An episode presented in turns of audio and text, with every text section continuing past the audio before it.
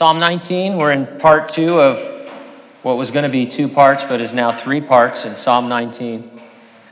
Something this good just can't be handled all at once. Psalm 19. We're going to be specifically looking at verses 7 through 9 tonight, but let's read the first part too, because it'll tie into what I have to say.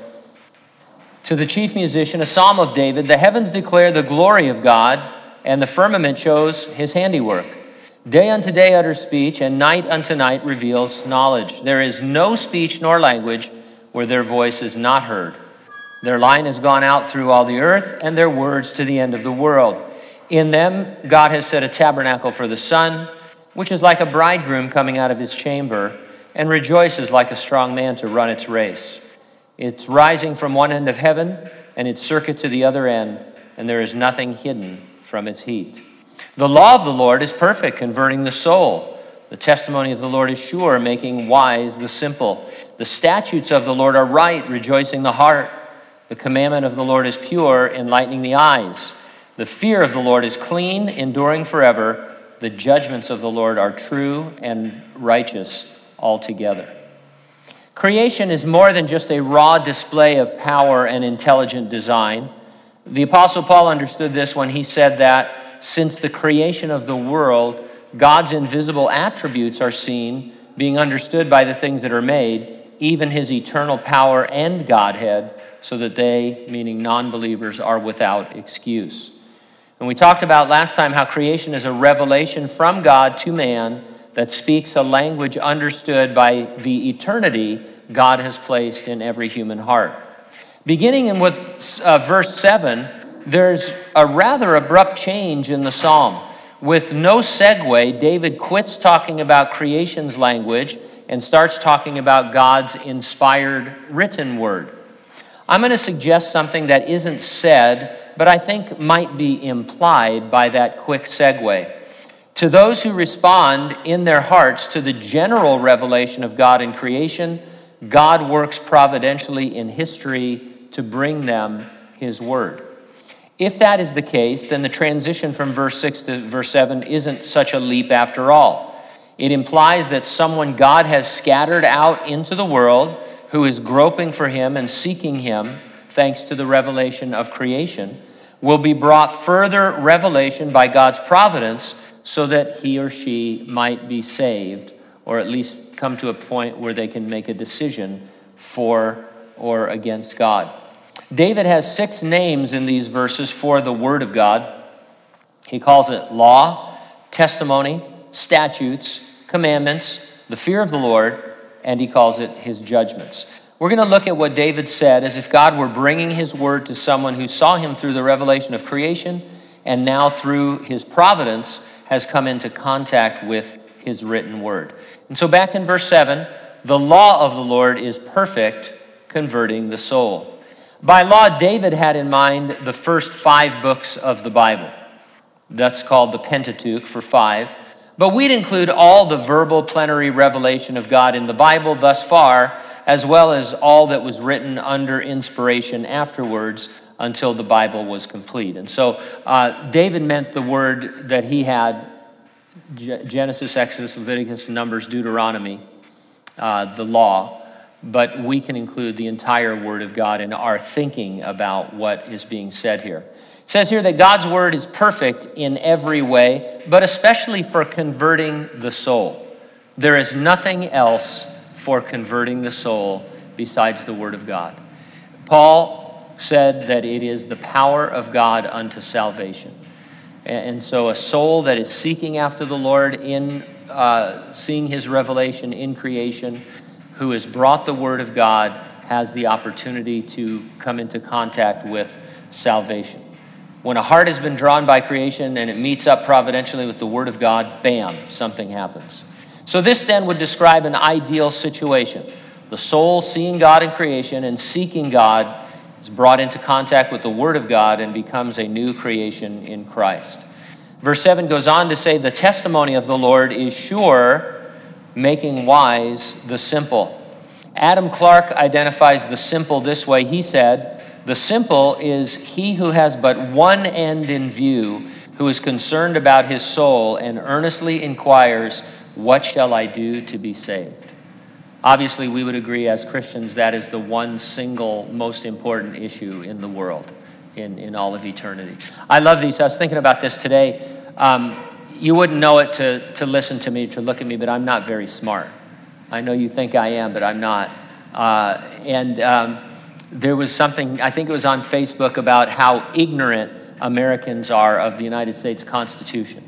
And how uh, some of you probably saw it, how most Americans can't name almost any of the rights that are guaranteed by the Constitution.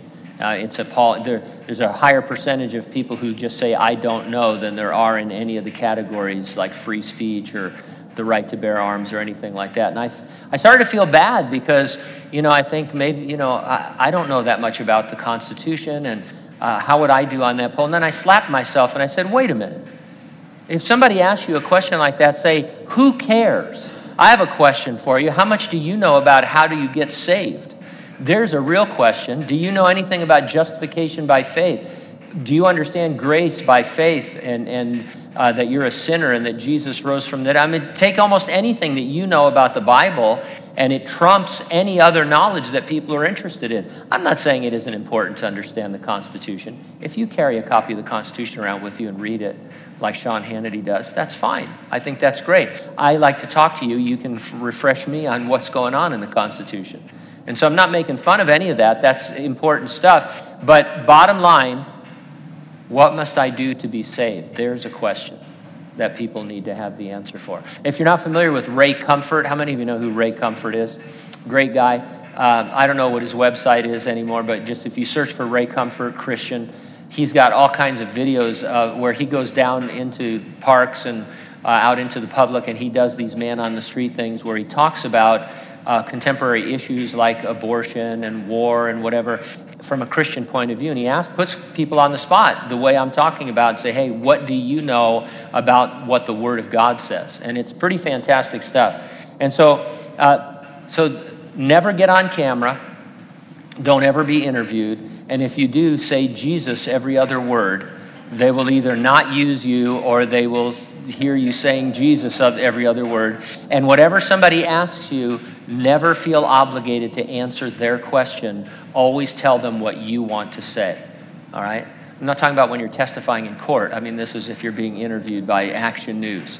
Those are good principles to live by. Uh, so, the testimony of the Lord uh, to the simple, what shall I do to be saved? Creation is a testimony telling us some things about the one true God. The Word of God is a further testimony from Him we can be sure of to save Him. We saw last week that creation isn't all negative. There are many positive things that it shares with us about God, but I don't think you can get a surety from creation that God has saved you or that uh, salvation is secure. That comes from the Word of God. Verse 8 The statutes of the Lord are right, rejoicing the heart.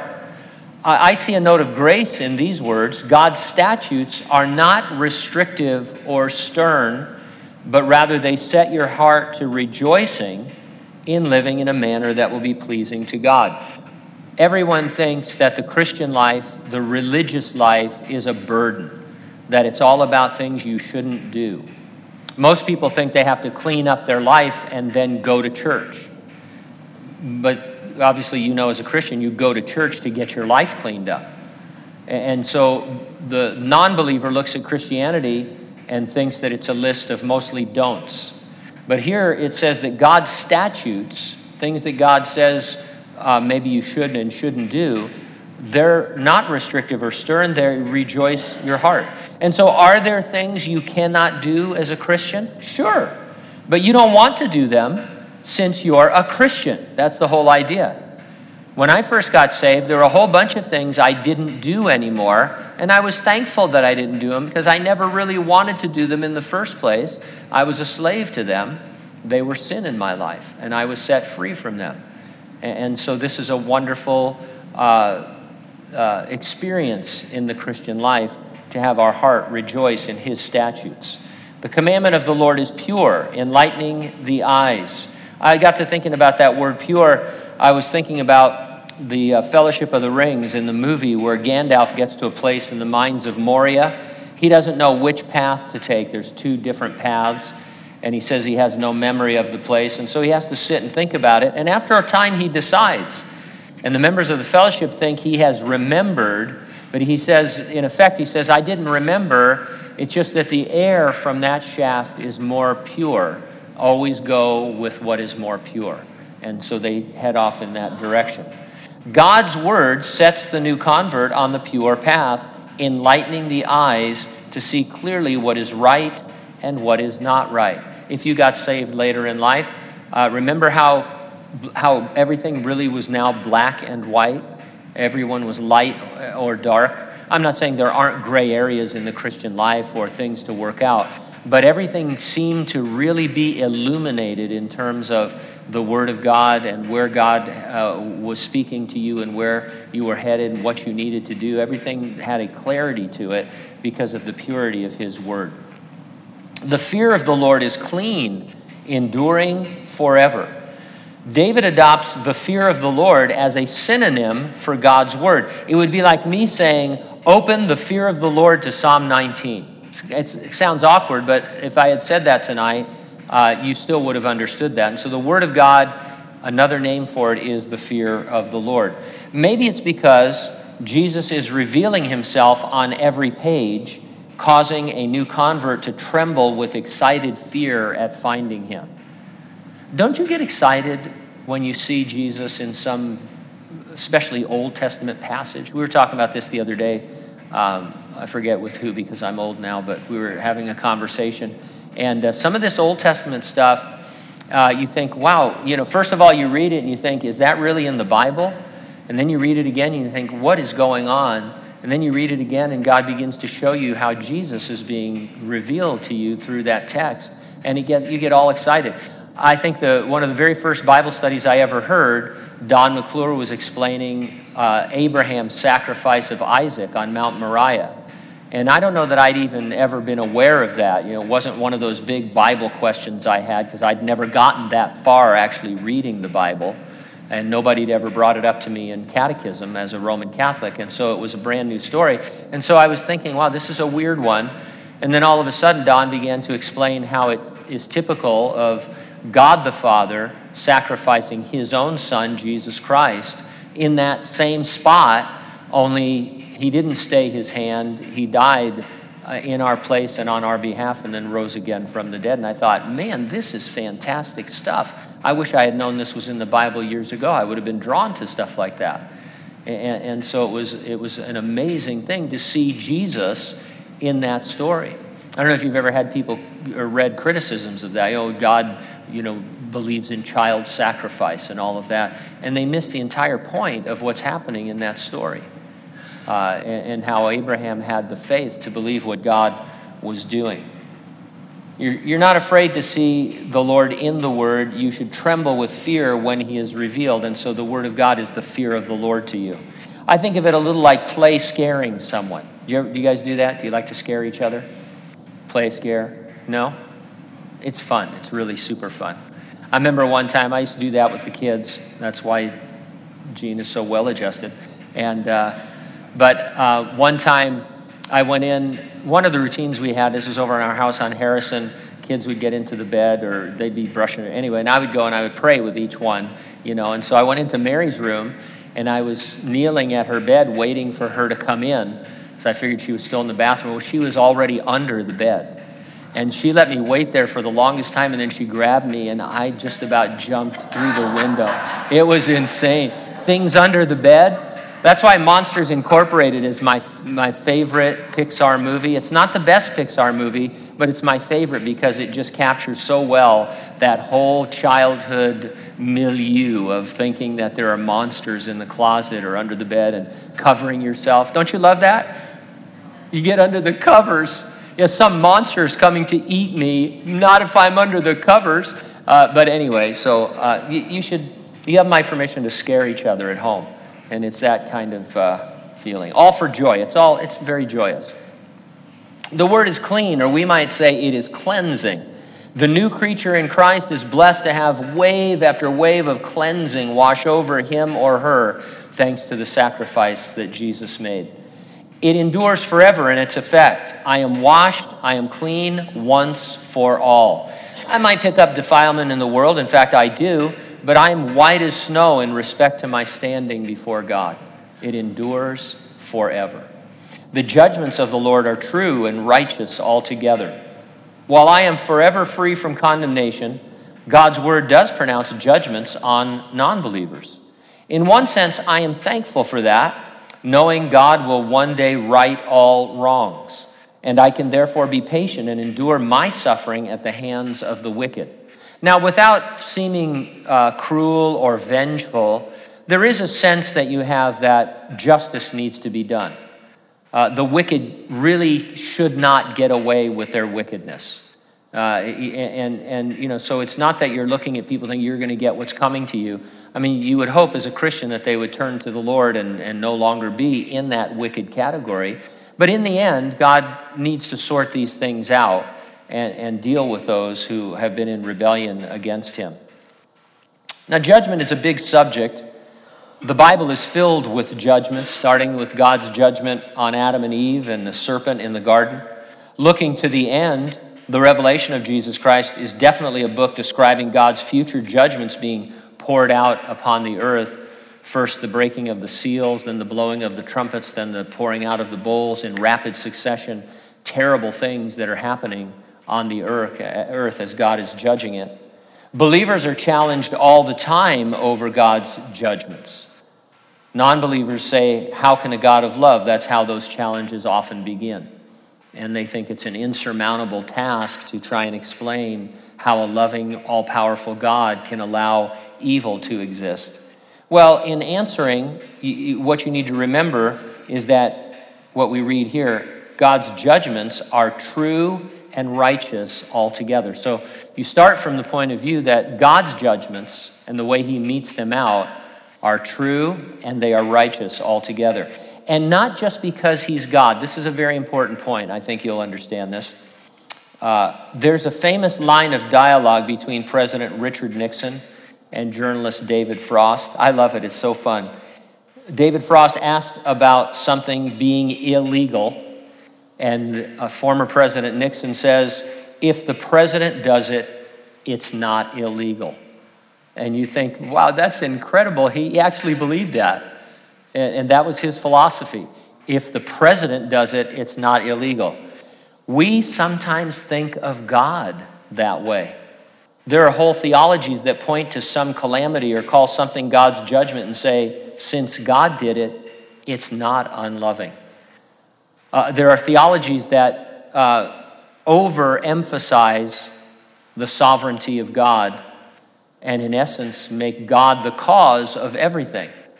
Now, I've heard guys that are uh, respected, not, not crazy nut jobs, but respected theologians talk about hurricanes and tornadoes as the hand of God, uh, that it was God's causing it in that exact way. Otherwise, that you can't have a, a universe unless God is in control of every situation at every moment. And, and so basically, you would say, well, that seems uh, serious. And they say, well, but if God does it, then it's not, it's loving. And so they would, they would say that if God is the cause of uh, Hurricane uh, Harvey or, or Irma, then it's a loving thing that he did. Now, if you did that, if you suddenly, you know, became Storm from the X-Men and did that to Houston or to Hanford, uh, you'd be arrested. They'd, they'd throw you in jail. But if God does it, somehow it's not unloving. Uh, that's not good theology. That's not even good logic.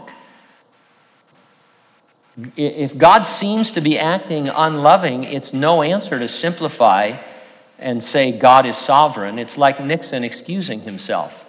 And so our answer to these questions can't be, well, God is sovereign, i.e., he can do whatever he wants. Sure, he can do whatever he wants, but he does whatever he wants within his revealed nature.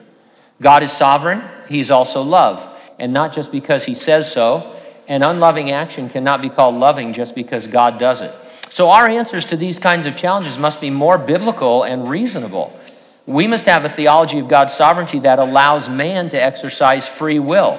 or else God becomes the de facto author of evil. Either God is the author of evil, or you and I have limited free will that God can overrule and in providence still get his will done eventually.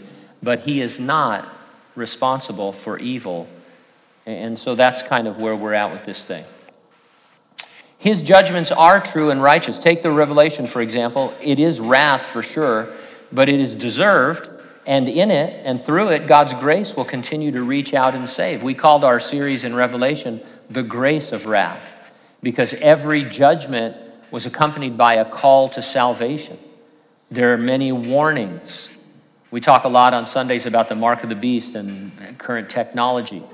An angel warns everyone on the earth during the Great Tribulation do not participate in swearing allegiance to the uh, world leader or you will be damned.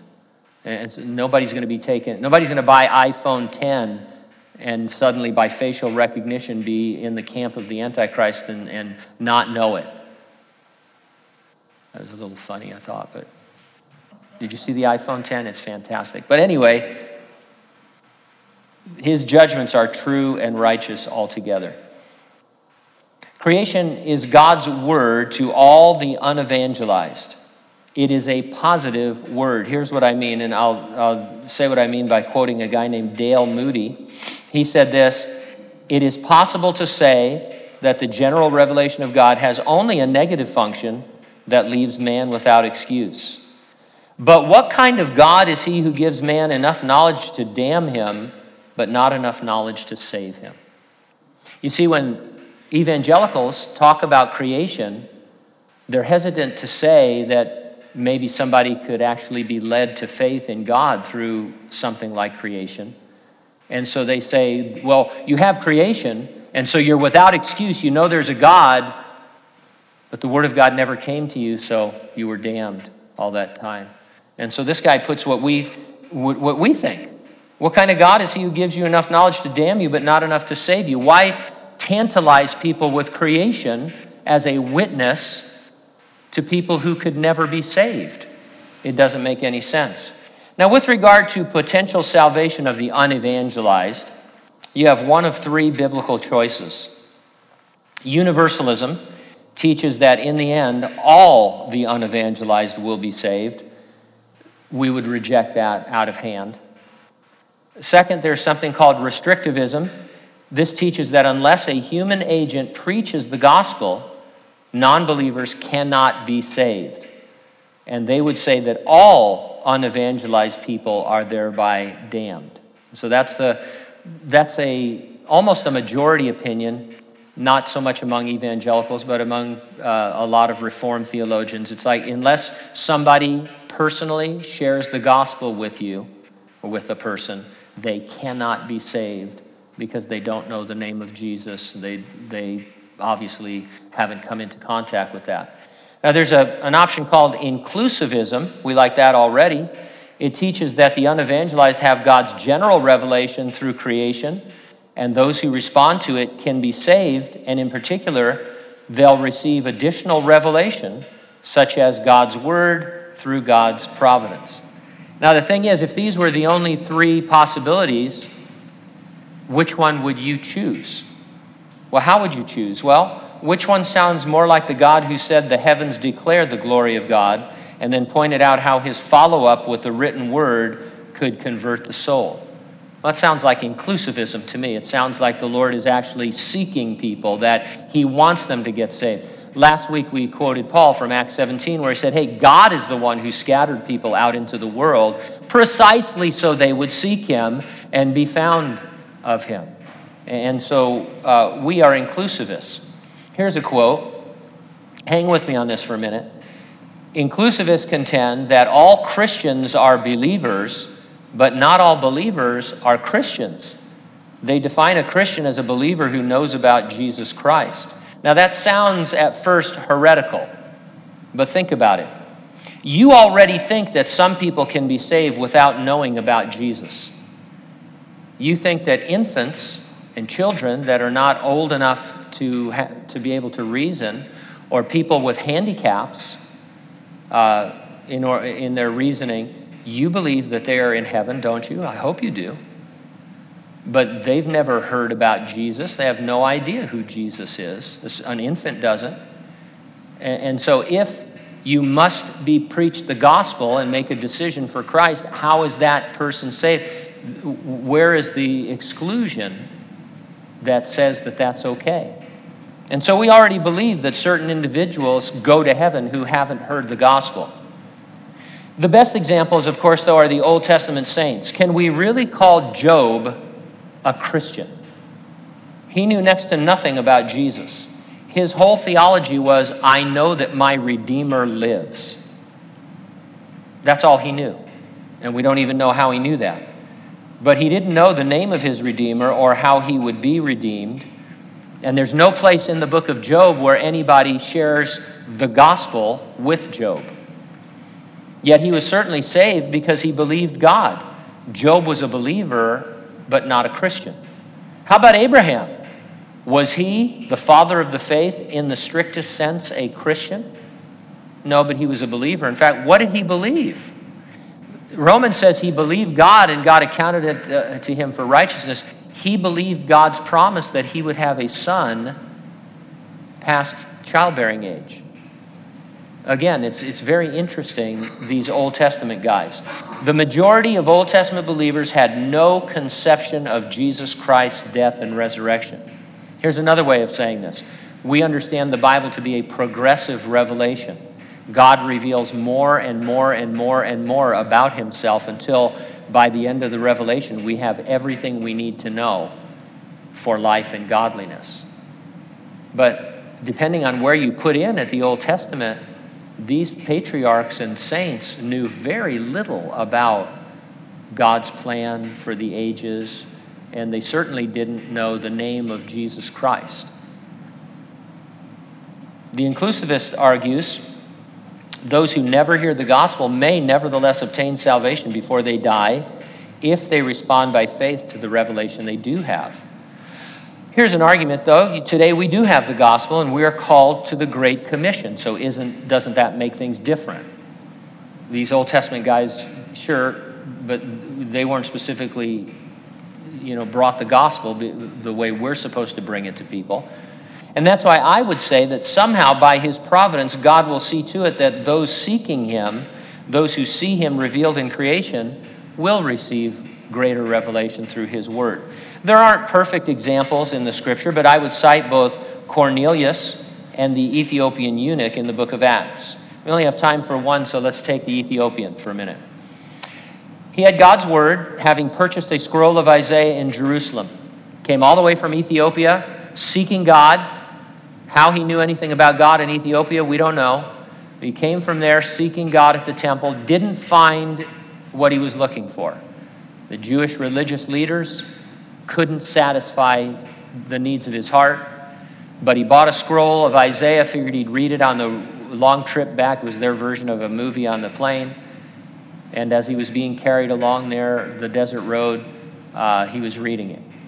God had sent Philip down there just to hang out on the street, just to wait. He didn't know what for, but he waited there, and then God stirred his heart to go up and join the Ethiopian. They had this amazing conversation. What are you reading? I don't know. I don't understand it. I need somebody to explain it to me. Beginning right with what he was reading at, Philip said, Hey, I can tell you that Jesus is what that's all about. He's on every page of Isaiah and he shared the gospel with him. So much so that the Ethiopian said, Hey, here's some water over here. Let's get baptized. Philip baptizes him, and the Ethiopian comes up out of the water, and Philip is gone. He's been raptured to another location. Philip led him to faith in Jesus Christ, and then the Ethiopian went home, and we believe evangelized Ethiopia. Because later, when the Christians go down there, they find that there are already believers. God, by his providence, brought greater revelation, in this case, his written word, to a seeking heart. And so the Ethiopian was seeking God. He was genuine in his faith, and God saw to it that he got further revelation. Cornelius, the centurion, same thing. God arranges miraculously for Peter to go and preach the gospel to him. But even before Peter gets there, we would say that Cornelius was saved based on his understanding at, up to the time. So I don't, uh, you, you might object that the eunuch and Cornelius are rare and special cases, but I would say that those are in the Bible as an example of the lengths God can and will go to to bring his word to bear upon seeking hearts. I don't think they're isolated cases. I think it, they're in the Bible to remind us that God is at work, that he's not willing any should perish, but that all would come to eternal life. Not all will come to eternal life. As I said, we're not universalists, but we're not restrictivists either. I think many more people than we sometimes think will, in fact, be in heaven based on God's grace. Amen?